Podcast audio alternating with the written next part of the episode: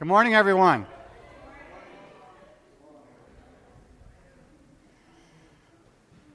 Welcome and happy Mother's Day. I'd like for you to turn in your Bibles to Luke's Gospel, chapter 15. You know, when we meet together on Sunday morning, our main purpose is to worship God, is it not?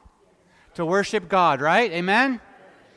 And we do that by recognizing who God is and what He's done, His person and His works. That's our definition of worship. Recognizing God for who He is and what He's done. And I have the privilege this morning of bringing to you a little story that Jesus told that brings out an absolutely beautiful character of God and what He's done. And it's in Luke's Gospel, chapter 15. It's the parable of the lost sheep. That's what I want to teach you today the parable of the lost sheep. Now, when you come to a parable, you know that the genre of the literature is a little different. It's not a historical narrative, it's a story that uses a common everyday experience that you would be used to to bring out a truth about God or a truth about His kingdom, right? So, a common everyday experience, something that you could relate to. Now, what often happens with a parable is there's one element in the story that's not common. It's surprising. It catches your attention. It's not normal. And that uncommon element is used to bring forth the truth about God. Example the parable of the sower. The sower goes out and sows seed. Very common. But in the parable of the sower, Jesus says, he throws some on the path, he throws some in the thorns, he throws some in the hard ground. He sows everywhere. Now, is that how you plant your garden?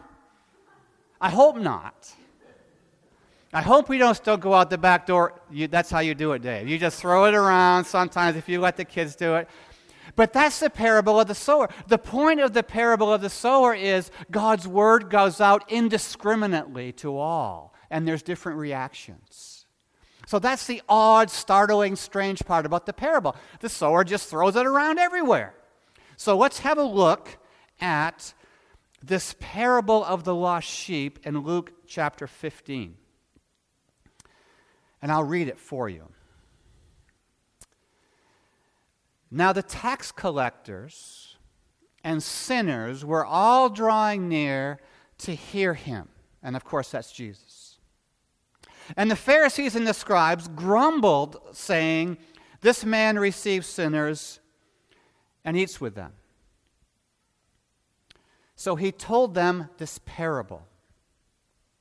What man of you, having a hundred sheep, if he has lost one of them, does not leave the ninety nine in the open country and go after the one that is lost until he finds it? And when he has found it, he lays it on his shoulders, rejoicing. And when he comes home, he calls his, together his friends and neighbors, saying to them, Rejoice with me, for I have found my sheep that was lost. Just so, I tell you, there will be more joy in heaven over one sinner who repents than over 99 righteous persons who need no repentance. So there's the story, and there's the parable. So it's, you know, it's really simple, right? Jesus speaks to the Pharisees and the scribes, and he says, Okay, pretend you're a shepherd, you've lost a sheep, and of course, what you're going to do is go out and find the lost sheep. You're going to leave the 99, and of course, you're going to go out and look for him. And the Pharisees' reaction in this story is, well, yes, Jesus, of course, we get it. That's what we would do, right? That's what the story is about. Yes? No. You missed it, respectfully. That's not what the story is about. That's the startling part about this story. No good shepherd would leave his 99 sheep to go get one. Let me tell you more. So, first off, we have to look at the context. Verses 1 through 3 are the context. The tax collectors and the sinners were all drawing near to hear Jesus. There was something attractive about Jesus that drew the downtrodden, the unfortunate, the outcasts, the despised, the hated. There was something about Jesus that attracted them. And what was it? He had something to say to, to them, right? That's what the text says. You've got to look at the text and understand what's going on. So Luke tells us very clearly they wanted to hear him. Jesus had something to say that was attractive, something that made sense to them, something that comforted them, something that helped them. So they went to Jesus to hear him. Now, the scribes and the Pharisees, what did they think? They didn't like it, did they? They grumbled. Look at that guy. Supposed to be a good Jew. Supposed to be a, a good teacher. And what's he doing? He's hanging out with the sinners. They don't like it one bit, right? They say, This man receives sinners, and not only that, he eats with them. Can you imagine?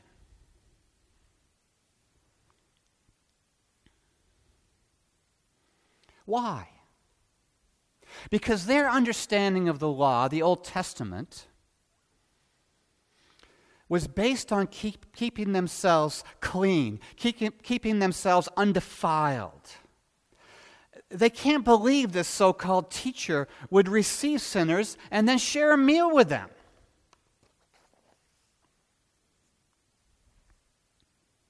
And that's the context of Luke 15. And Jesus goes on, and in this chapter, he tells three parables, right? All about something lost and found lost sheep, a lost coin, and a lost son.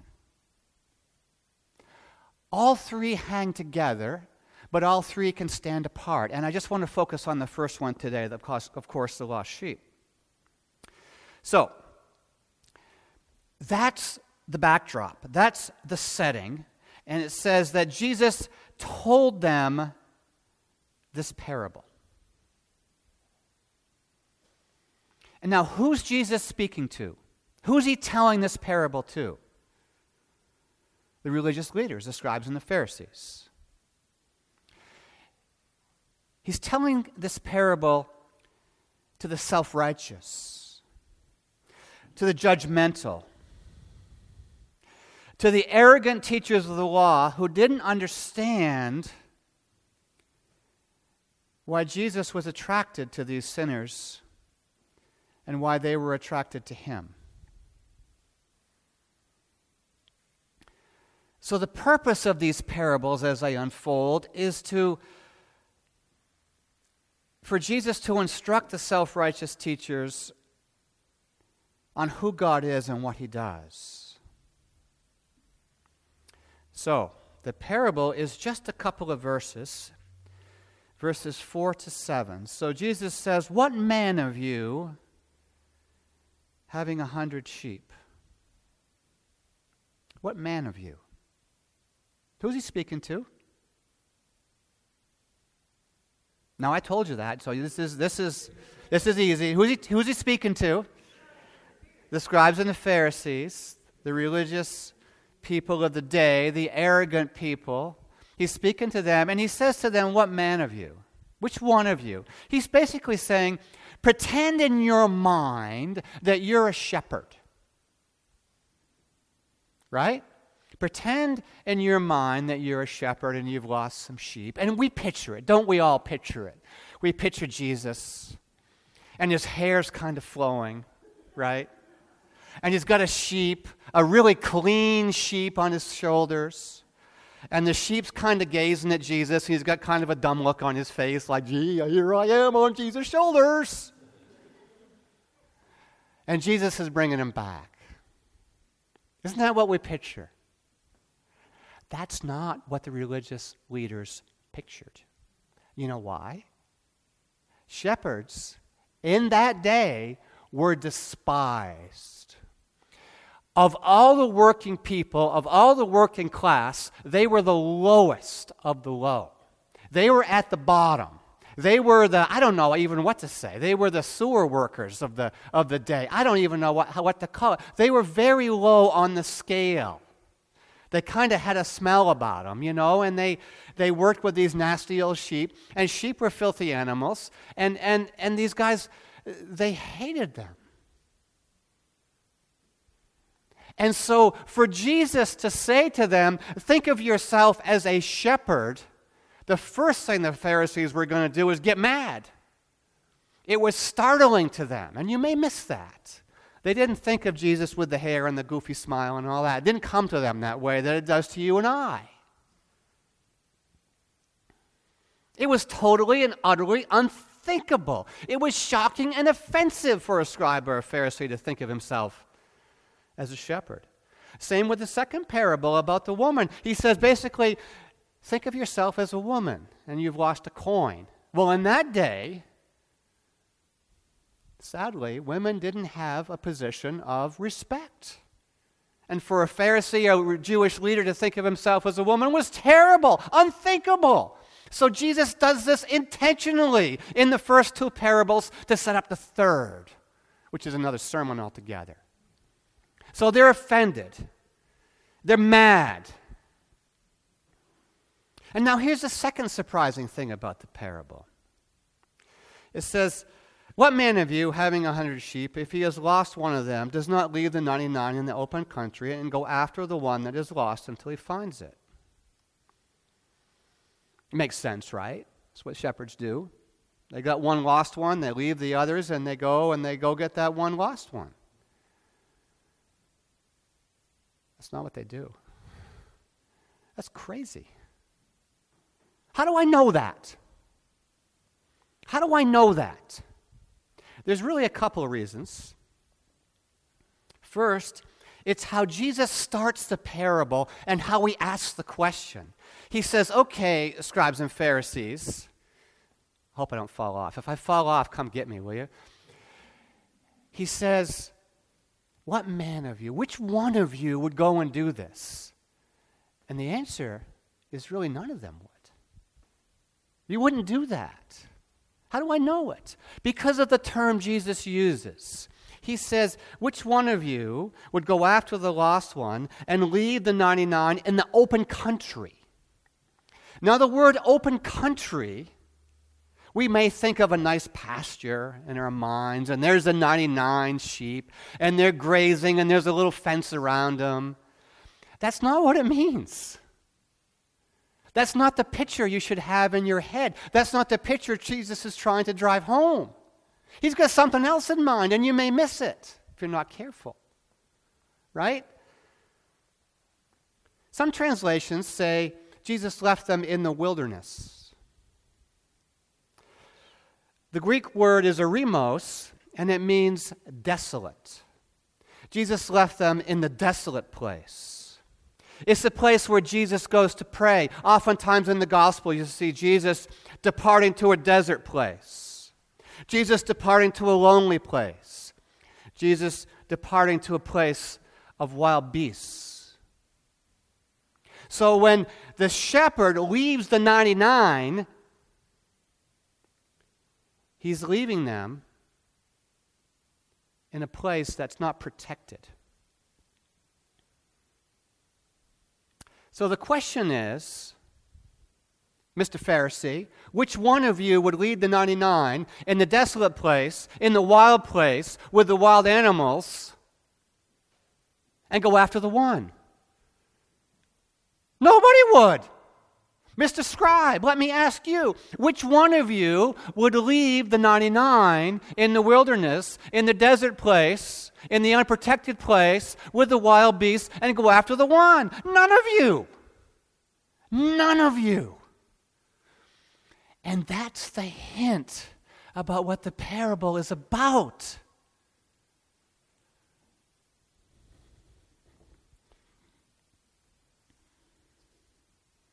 Now let's focus on the search. We've got a couple of minutes left here, about 10. Let's focus on the search. He leaves the 99 in the open country, and he goes after the one that is lost until he finds it. Now, just a couple of phrases, but they're full of meaning.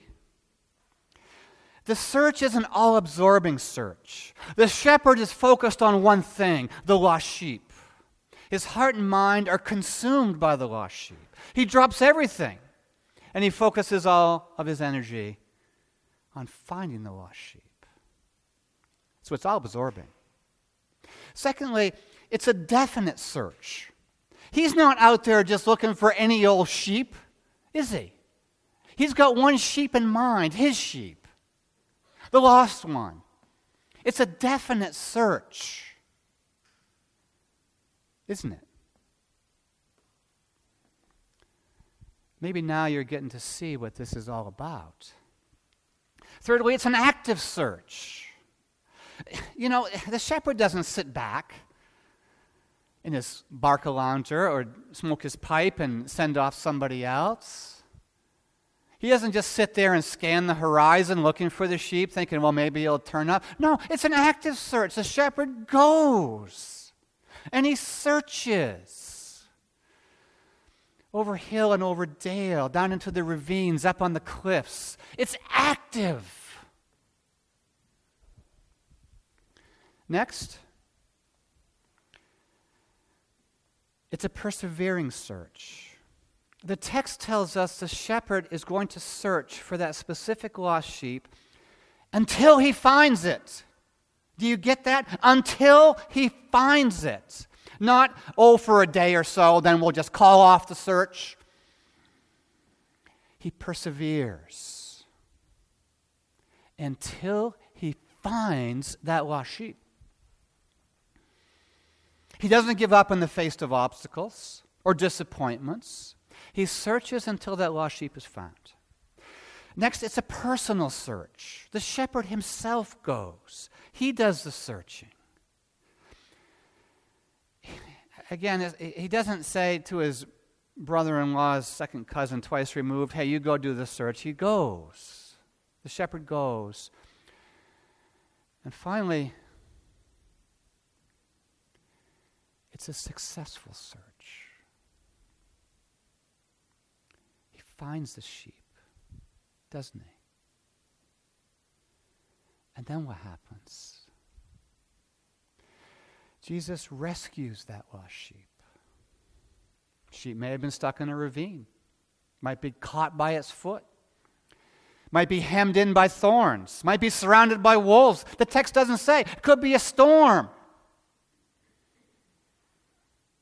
Text doesn't tell us what the circumstances were other than one fact the sheep was lost. For some reason, it can't get back to the shepherd, whether it's lost its way or is caught, whatever.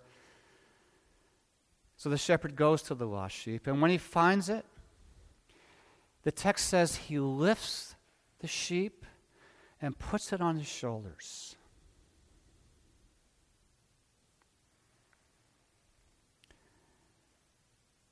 Why didn't the shepherd just bring a rope and kind of put a little rope around the sheep's neck? Not going to work, Lisa, is it? Sheep don't want to come, do they? Yeah. Yeah, we had sheep too, and there's a whole story about our dealings with our sheep. So the, the shepherd takes that sheep. And again, these sheep are not clean animals. They're filthy. And he lifts that sheep, he puts it on his shoulder. And he brings it back. Where does he bring the sheep to? What does the text say? What does the Bible say? Where does he bring the sheep? Back to the 99? Back to the wilderness? Back to where the other ones are? Back to the pen where the other ones are? Is that where he brings them? He brings them home. Do you ever notice that about this little parable? He brings them home. He brings them home. This dirty, filthy sheep, he brings them home. And now comes the best part. What's the best part? No, no lamb chops. No mutton roast. He has a party. He lays it on his shoulders, rejoicing, and when he comes home, he calls together his friends and neighbors, saying to them, Rejoice with me, for I have found my sheep that was lost. The celebration begins. And that's the theme of all three parables in Luke 15. You look it up for yourself. There's a party, there's a celebration, there's rejoicing over what? The lost sheep that was found and brought home.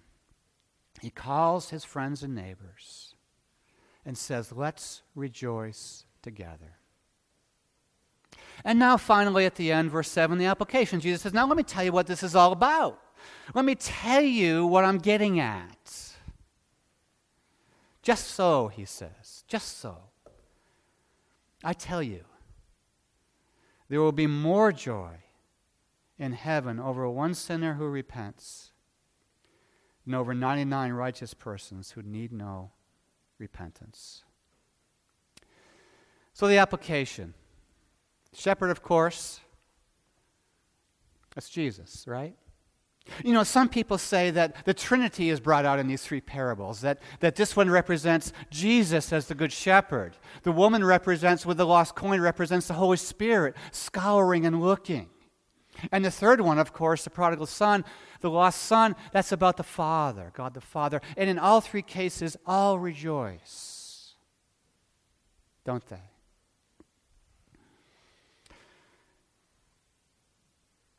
The shepherd is Jesus. John's gospel brings out the theme of the Good Shepherd in the 10th chapter. I am the Good Shepherd, Jesus says. I know my sheep, and my sheep know me. I lay down my life for the sheep. The one lost sheep is, of course, the sinner who repents. That's what Jesus says. That's how he describes it the sinner who repents. Who are the 99 in this story? Who are the 99? Do you know? Yes, Eileen, the Pharisees and the scribes. That's who he's talking to. He's trying to get them to see that their self righteous, judgmental attitude brings no joy to God.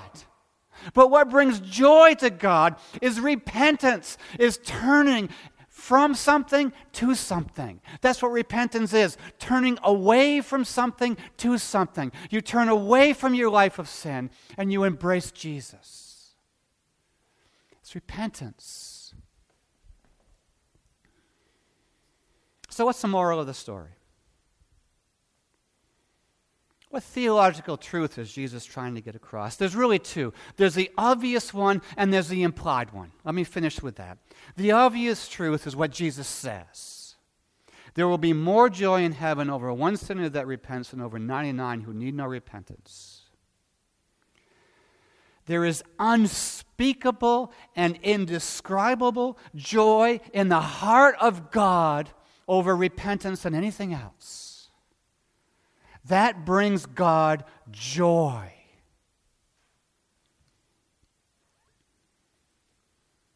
Conversely, there is no joy over the self righteous.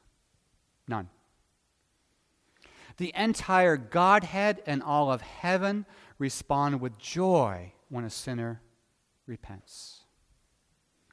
There's a little verse in Hebrews 12 that says, Looking unto Jesus, the author and finisher of our faith, who for the joy set before him, for the joy set before him, rich, he endured the cross, despising its shame. The heart of Jesus is joyful over someone who repents, a sinner who repents, a person who changes their mind and says, I can't do it alone. I can't take my life. I am hemmed in by thorns. I am beset by problems. I am full of sin. I am full of shame. But Jesus will lift me and put me on his shoulders and take me to his house. I repent and I believe in Jesus. That's what this story is about. And that brings God joy.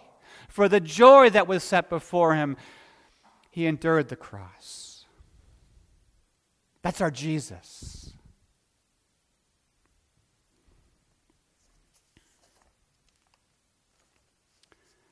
Now, the implied moral of the story.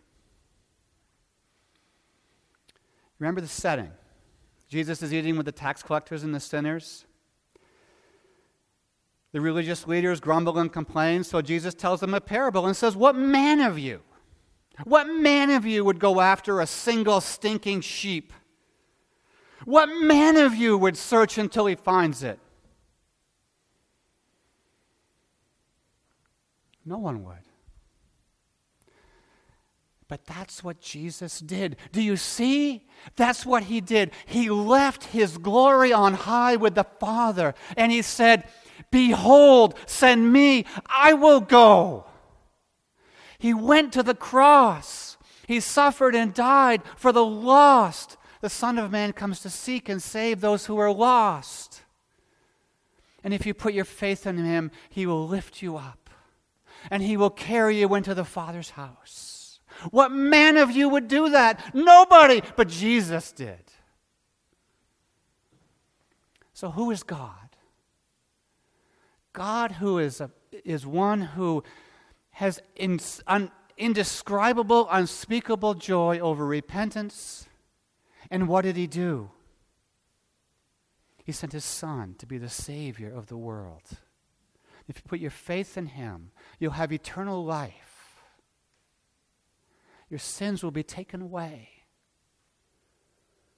You'll be brought into the Father's house. and there'll be rejoicing for all eternity. Who are you today in this story?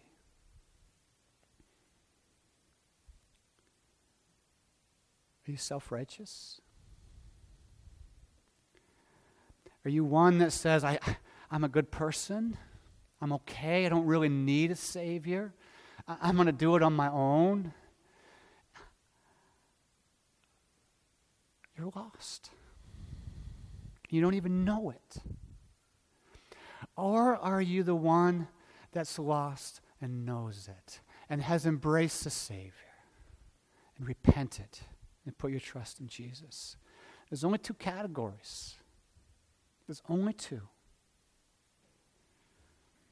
I implore you today put your faith in the Good Shepherd Put your faith in Jesus.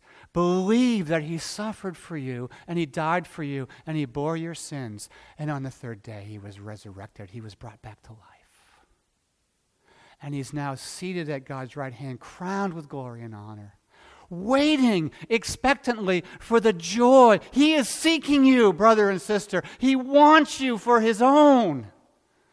He is going out into whatever ravine or shameful situation you're in, and He wants you. He wants to carry you out of it. Put your faith in Jesus. Allow Him to lift you up and take you. Don't wait. Don't wait. Let's pray. Lord Jesus, I thank you for this little parable you told. And I pray that it would touch our hearts this morning of how you're the good shepherd and you seek the lost sheep. In whatever situation or predicament that you're in, you will come to us and find us and save us and rescue us, Lord Jesus, and redeem us and bring us home where we belong with you. Lord Jesus, use this little parable to touch our hearts, to see our need for a Savior, and to see that the only Savior is you, Lord Jesus. There is one God and one mediator between God and man, the man, Christ Jesus. That's you, Lord Jesus. You are the man that saves the lost sheep. We pray in your name, Lord Jesus. Amen.